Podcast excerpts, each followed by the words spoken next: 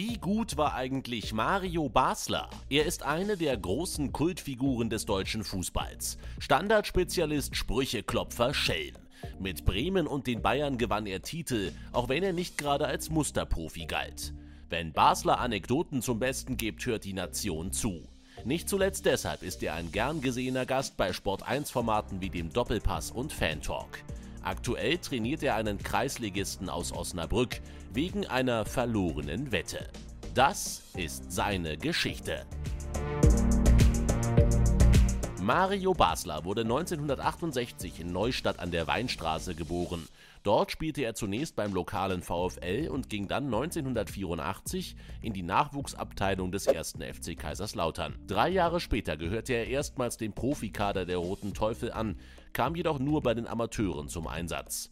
Erst am letzten Spieltag der Saison 88-89 konnte er sein Bundesliga-Debüt feiern. Basler wollte regelmäßig spielen, doch beim FCK standen die Chancen schlecht.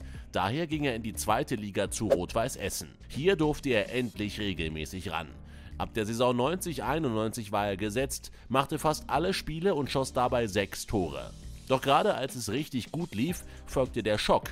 RWE wurde die Lizenz entzogen und das Team zum Zwangsabstieg verdammt. Basler wechselte zum Bundesliga-Absteiger Hertha BSC.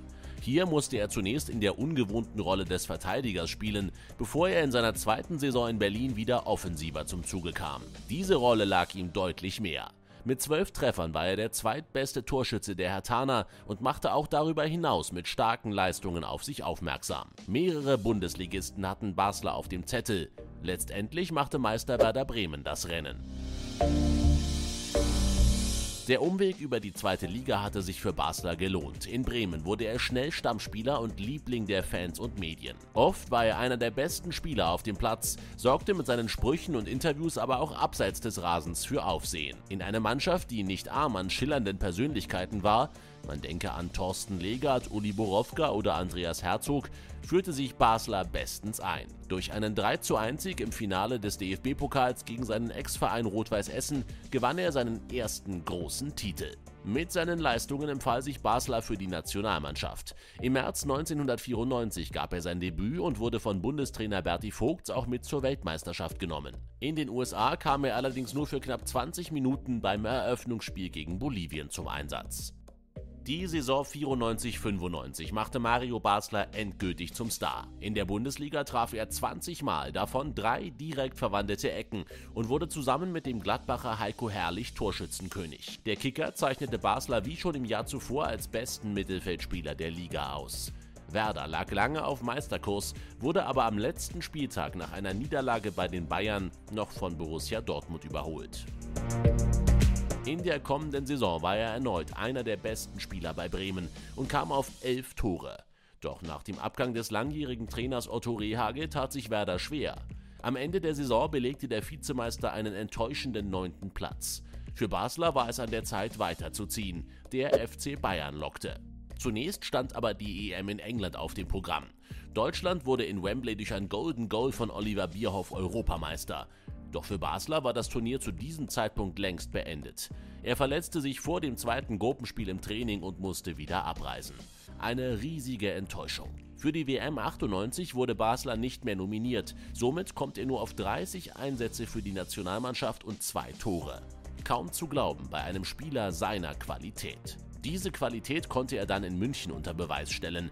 Im ersten Jahr bei den Bayern machte er 18 Scorerpunkte und wurde zum ersten Mal deutscher Meister. Der Titel konnte 1998 nicht verteidigt werden, denn die Schale schnappte sich völlig überraschend Aufsteiger Kaiserslautern. Den Trostpreis gab es mit dem Gewinn des DFB-Pokals. Gegen den MSV Duisburg schoss Basler kurz vor Schluss das entscheidende 2 zu 1. 1999 fehlten dann nur wenige Sekunden zum größten Erfolg der Karriere. In Barcelona spielten die Bayern im Finale der Champions League gegen Manchester United.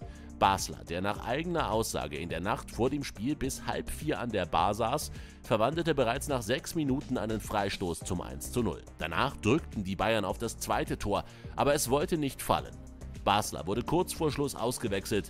Von der Bank aus musste er mit ansehen, wie United durch Tore von Sheringham und Solskjaer die Partie in der Nachspielzeit drehte. Die Bayern waren geschockt.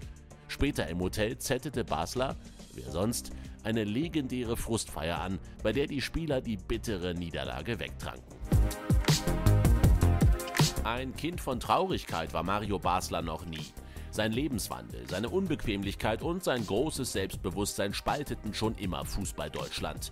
Für einige ist er ein Prolet, für andere einer der besten Spieler seiner Zeit. Für manche ist er auch beides. Ehemalige Weggefährten beschreiben Basler oft so: raue Schale, weicher Kerl. Im Grunde seiner Seele ist er ein lieber Kerl, sagte zum Beispiel Otto Rehagel über ihn. Wer Basler hat spielen sehen, weiß auf jeden Fall, dass er weit mehr konnte als nur Sprüche klopfen. Und das, obwohl er es mit dem Training nicht immer so genau nahm. Er war ein dynamischer, technisch herausragender Mittelfeldspieler, der seine Mannschaft mitziehen konnte. Torgefährlich war er auch, wie nicht nur seine 20 Treffer aus der Saison 94-95 beweisen. Lupfer, knallharte Schüsse, Bogenlampen mit dem Außenriss, Basler hatte alles drauf. Vor allem seine Freistöße waren gefürchtet.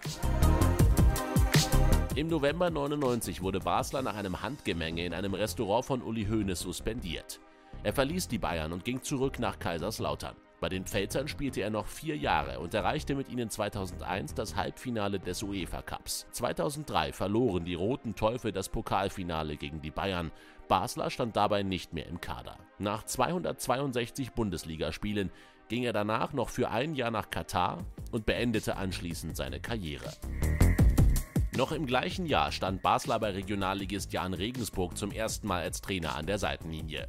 Es folgten Stationen wie Eintracht Trier, Rot-Weiß Oberhausen und als Sportdirektor bei Lokomotive Leipzig.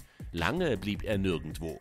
Danach war Basler vor allem in Promishows zu sehen, hatte sein eigenes Bühnenprogramm und veröffentlichte 2019 sein Buch Eigentlich bin ich ein super Typ.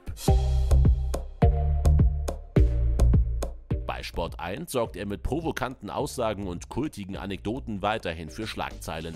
Im Februar 2022 kehrte er auf die Trainerbank zurück.